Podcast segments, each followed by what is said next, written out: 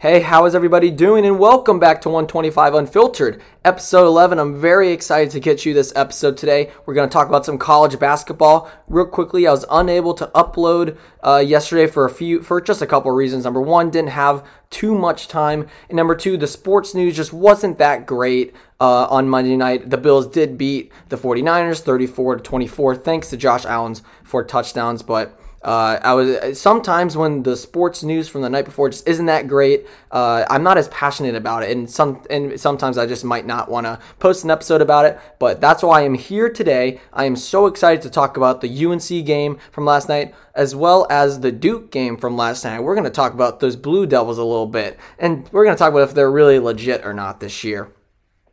So regardless, let's hop straight into it. UNC faces off against Iowa last night, and thanks to Iowa's 17 threes, yes, you heard that right, 17 threes, Iowa tops UNC 93 to 80. For UNC, Garrison Brooks led the way with 17 points and 8 rebounds. Day'Ron Sharpe had 13 points on 5 of 6 shooting and 6 rebounds. He only played about 14 minutes due to foul trouble containing Luka Garza, which we'll get into in a little bit. RJ Davis had 12 points, 8 assists. Caleb Love had 11.6 assists. Platek had 10 points. He made two three pointers off the bench. That was huge for us. And Leaky Black uh, uh, added 9 points and 9 rebounds. So some really good all around scoring from the Tar Heels. Now for Iowa, for the Hawkeyes, Luka Garza had 16 points and 14 rebounds, but it took him 20 shots to get there. So that really speaks to the amount of bodies that we threw at Garza with our four really good big men and and how difficult we made it for him. But that's not why Iowa won this game. Iowa won this game because of three players and their three supporting cast, uh, three three good supporting cast players around Garza in Bohannon, Wieskamp, and Fredrick. Bohannon, 24 points, 7 of 16 from 3. Wieskamp, 19 points, 5 of 7 from 3. And Fredrick, 21 points, 5 of 7 from 3 as well. So between those guys, they were 17 of 30 from three point range. Their whole team was 17 of 40 from three point range. So these three guys hit all their threes, but oh my goodness, they were lighting us up last night. And you got to give them credit because Iowa has a really good half court offense. They're setting up screens, down screens for these shooters. They're pump faking and sidestepping, making UNC jump. They're showing the ball when they're shooting. They're running baseline. These shooters are getting open, and because they have such a good player in Luka Garza, clogging the middle, drawing defenders in, he's able to kick it out to these shooters to give them wide open looks. And they came out firing last night. I mean, they were up 22 to 9, like in a blink of an eye. They were making everything and as a UNC fan, sometimes it was like, sometimes there was some bad defense, but there were just times like, oh my goodness, like, what can we do here? They're just making everything. Now, I have to admit, UNC fought back this game. And I'm, this, th- I have full confidence in this team. This was not a bad loss. Iowa is a better team. They're more experienced. Bohannon, Garza, Wieskamp, I believe, are all seniors. Bohannon leads D1 in, in games played. This is an experienced team that has played together that is ready for a national title run. UNC has a team with very young freshmen and only a few upperclassmen with some good experience. This is a young team, and we really pushed Iowa to the edge a little bit last night. We went up 68 to 67 with about six to seven minutes left in the game until Iowa went on another one of the, their mini runs with the three pointers but we were in this game. Second half, that that was a seven, six point lead for most of the time until we really cut it to get to go up one. But then Iowa unfortunately came back. When it comes to Luka Garza, I know he's a good player. And I know he's been averaging 34 points per game until the game last night. But it's just a different game when you're going up against some big guys. I mean, we had Bacot, Garrison Brooks, Kessler, and Sharpe off the bench. We had four really good big men to throw at Luka Garza. And if you're a team who has those guys to throw at him, he can be compromised. Second half, he was very good, but first half, I'm just going to say it, he was not good. He was bad. He was really bad. He, they're lucky, he's lucky that these Iowa shooters really shot well. Now, why was he bad that first half? We were putting two guys on him. We were making his life tough, getting physical, and I, I liked how we were physical with him because he's a dominating force at times. And he really got his way a little bit in the second half. I believe he went around six for eight in the second half, but uh, it, but his even just his presence gave Iowa's three point shooters open looks from behind the arc, and just a huge problem that I just saw during the game. Stay on your feet. Why are we jumping? An example, three pointer and a half by Fredrick. Caleb Love comes over. You you have to see that these three point shooters aren't gonna cut to the basket. They're gonna cut and fade to the corner. And that's what Fredrick did. Caleb Love lost sight of him in an attempt to save that and recover. He jumps. Fredrick pump fakes, sidesteps, which we saw a few times in the game, and nails a shot to go up by 12 at halftime. That's a huge swing right there. In terms of UNC, UNC's three point shooting, 6 of 15, we shot 40%. That's pretty good. We are not going to be a three point shooting team. That's just the way it is. We have a couple guys that can make some threes, but this team is going to dominate in the paint and get to the free throw line. Now, in terms of those free throws, 12 of 20, 60%. This is the third game in a row that UNC has failed to capitalize at the free throw line. How many times am I going to see Day'Ron Sharpe or Caleb Love go up to the free throw line and brook a free throw or two? Make your free throws, please. These are free points. We need these, especially against teams like Iowa. You can't be missing eight free throws against Iowa out of 20. You can't be turning the ball over 18 times against Iowa. And with all of that, all the turnovers, the missed free throws, the 17 threes from Iowa, we were still in this game. And that shows a lot about the Star Heel team. This team kept fighting. We went down double digits. We were down, I believe, at the most by 14 or 16.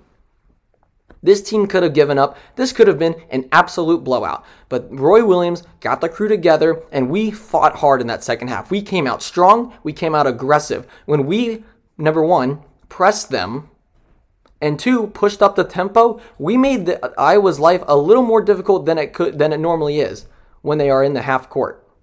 These guards for Iowa, amazing shooters, absolute snipers. But when you make them put the ball on the floor, they're just uh, they're there's just another guard.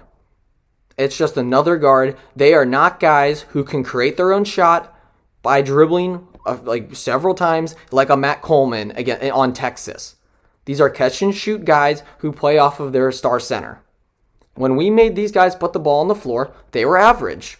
Sure, they got a couple cuts to the basket, but they were getting their points from catch and shoot threes primarily, running off of the ball, which is good play by them. But it was amazing what happened when once we pressed them, they got uncomfortable. They were making mistakes. They weren't hitting shots that they normally hit for just a little bit, and that allowed us to get back into this game. And that's what I really like from UNC. We upped the tempo. We got we got at it on fast break. We got a lot of fast break points. Credit to Iowa's somewhat lackadaisical defense, which I, I was not I, I was not a great defensive team. They're really good offensively, as we saw, but we scored 80 points. That's really good for us. That's a really good sign that we can get out in transition, push the tempo, try to get to the free throw line, but we got still got to hit the free throws. And another thing that I noticed last night is for a little bit, we had a four guard set with one center and Leaky at the four, and it worked out really well in my opinion. I love that, especially when Garza was out. Get four guards in and get a, I believe it was Kessler, but even with Sharpe or Garrison Brooks, if we play a little smaller than than we might necessarily not play, or if we play smaller than nor, than we might not normally play, excuse me, we can do some damage that creates more space in the middle. If we want to get some three point shots, I know Platek hit a three, RJ and Caleb Love hit a three in like a span of two or three minutes. And that got us back into that game. And that was the four guard set, I believe. I could be wrong, could be thinking of the wrong time, but I'm pretty sure that's when it was. And regardless, the four guard set was really good. I really liked Leaky at the four. I think he can work there if depending on who our opponent is. But at the end of the day, this is a young team. This is an inexperienced team. This is a backcourt that has a lot to learn and has a lot of room to improve. I mean, RJ Davis, he was four for eight. He's only taken eight shots. I'd like him to take more shots. Caleb Love hit a three last night. I want him to make these shots. These shots need to go down for him. We need to be patient, especially with these guards. Day'Ron Sharpe was fantastic last night. But he got in foul trouble. He committed two really bad fouls in the second half, back to back, and it sent him to the bench. And we need him out there because in only 14 minutes, he had 13 points and six rebounds, like I said. But this is a really encouraging sign for Tar Heel fans. This is not the team from last year. This team did not give up. They kept fighting, and they really pushed this Iowa team. And if Iowa didn't shoot lights out, if we didn't catch them on a good day, who knows? Maybe we upset them at their home court. Our next game is against, uh, I believe it's NCCU on the 12th. I'm really excited about that. Really excited to see us back in action. I think we've got a lot of practice time to improve on some things, but we are 3 and 2, but these two losses aren't to bad teams. Texas and Iowa are more experienced and honestly better basketball teams right now. But we just got to be patient. Let's wait to see how we develop. And once the ACC uh, conference play comes around, I'm sure we're going to be at the top because this team looks really good and they have some heart. They were fighting, they didn't give up. And I love that from this team. That's why Roy Williams is one of the greatest coaches in college basketball. I'll be back in a moment. Next, we're going to talk about is Duke really it this year? I'll be back in a few moments. All right, we're back on 125 Unfiltered. We're going to talk about the Duke Blue Devils. And if you think I'm going to come on here and be biased against them, that's not me. But I'm obviously not going to praise them because I'm a Tar Heel fan, but I'm going to give a very honest review of what I think of the Duke Blue Devils right now. Duke lost to Illinois last night, 83 to 68 at Cameron Stadium. I watched this game. They were never in it. Ayo Dosunmu is really, really good for Illinois.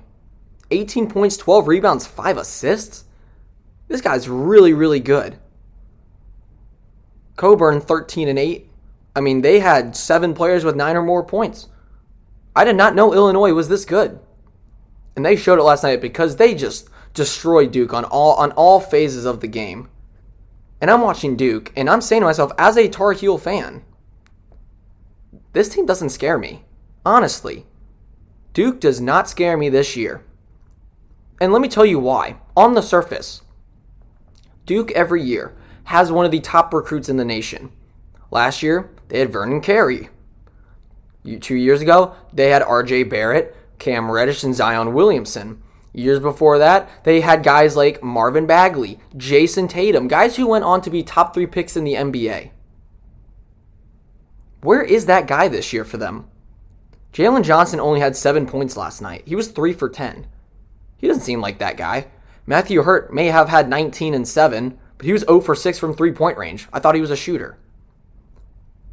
The, the, Duke does not have a guy who can simply go out, ISO, and get them a bucket like they have in the past. And I think that is their biggest downfall right now. Because they can play well as a team and all that, but if you don't have a Tatum or an RJ Barrett or a Zion, someone of that nature, even like a Tyus Jones or Jahlil Okafor, they don't have those guys this year. They just simply don't. I just think talent wise, it's just not that good of a team compared to what Duke puts on display in the past. So now that I got that out, let's get into that game a bit. I'm watching the starting five for Duke. Jordan Goldwire, really strong defender. He gave Dosunmu a little bit of a hard time sometimes. I admit that. But offensively, he is such a non factor you're playing four on five with Goldwire on offense. And as a Tar Heel fan, I love it. He can't score. He can't, I mean, two for nine, 0 for three from three point range, and he's always been this way. I remember him as a freshman playing with Zion. He was a really good spark plug off the bench because he could play defense and lock somebody up. But now that you're the starting point guard of the Duke Blue Devils and you can't create your own shot and put the ball in the hole for Duke, that's concerning non factor. He is useless on offense. Useless. There's some other good players. DJ Steward's all right. Uh, Roach had a pretty good game last night. He had 13 points and 7 assists. But I'm just looking at this team, and as a Tar Heel fan, I'm not scared. I think we are way better than this Duke team.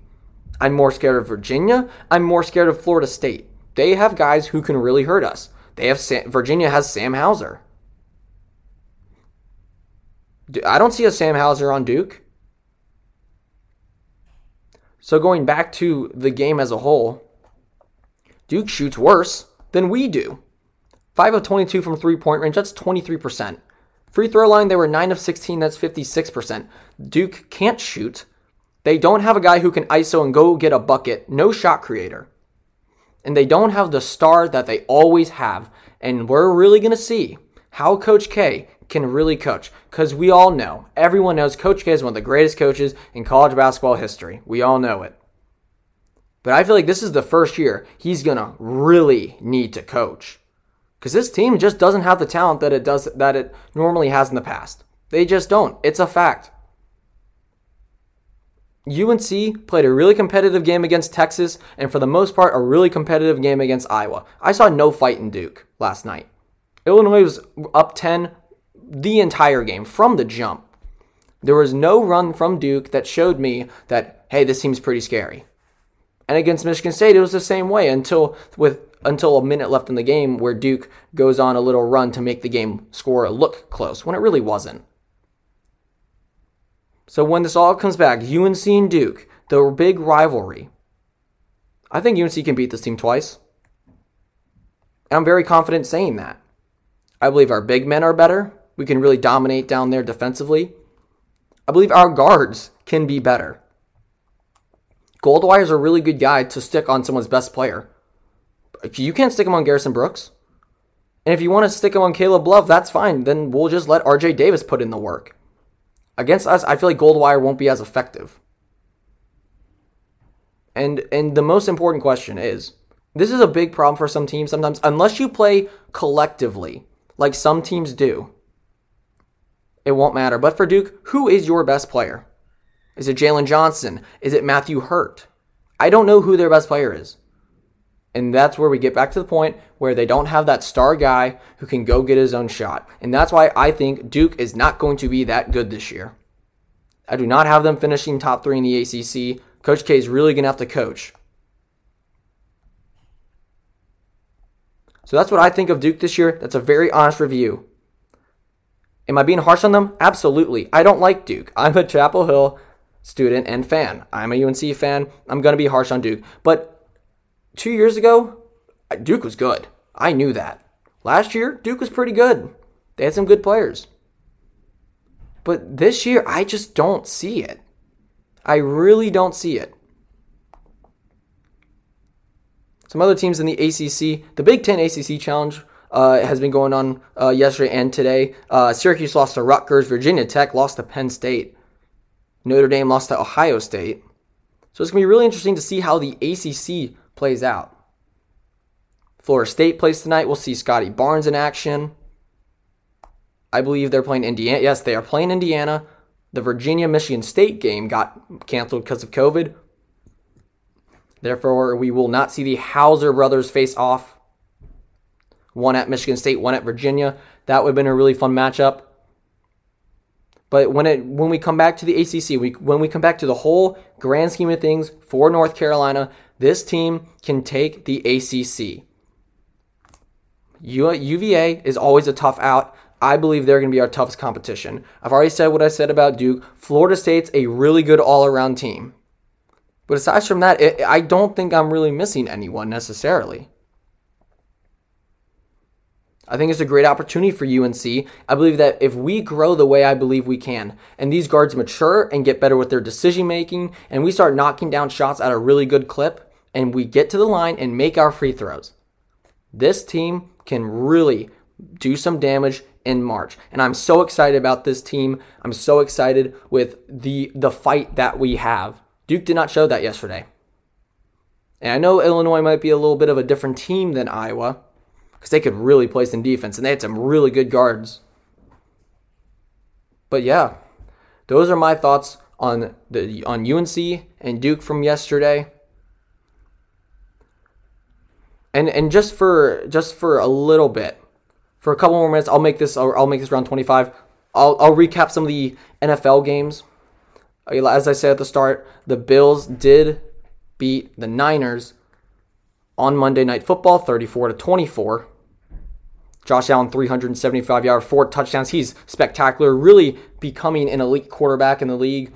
And the game, that was really hard for a Giant fan to watch, even though we couldn't watch it because it was on, not on, or not on national television. The Washington football team beats the Pittsburgh Steelers 23 to 17. What?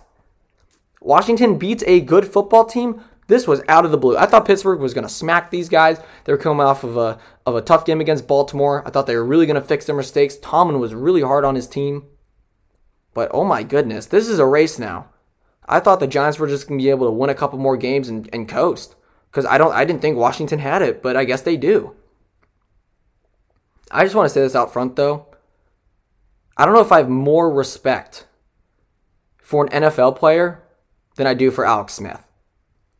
This guy almost loses his life. Then he almost loses his leg. He works back to get his to get back to full strength.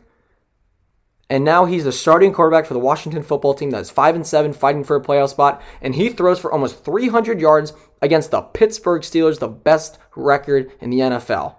Kudos to Alex Smith.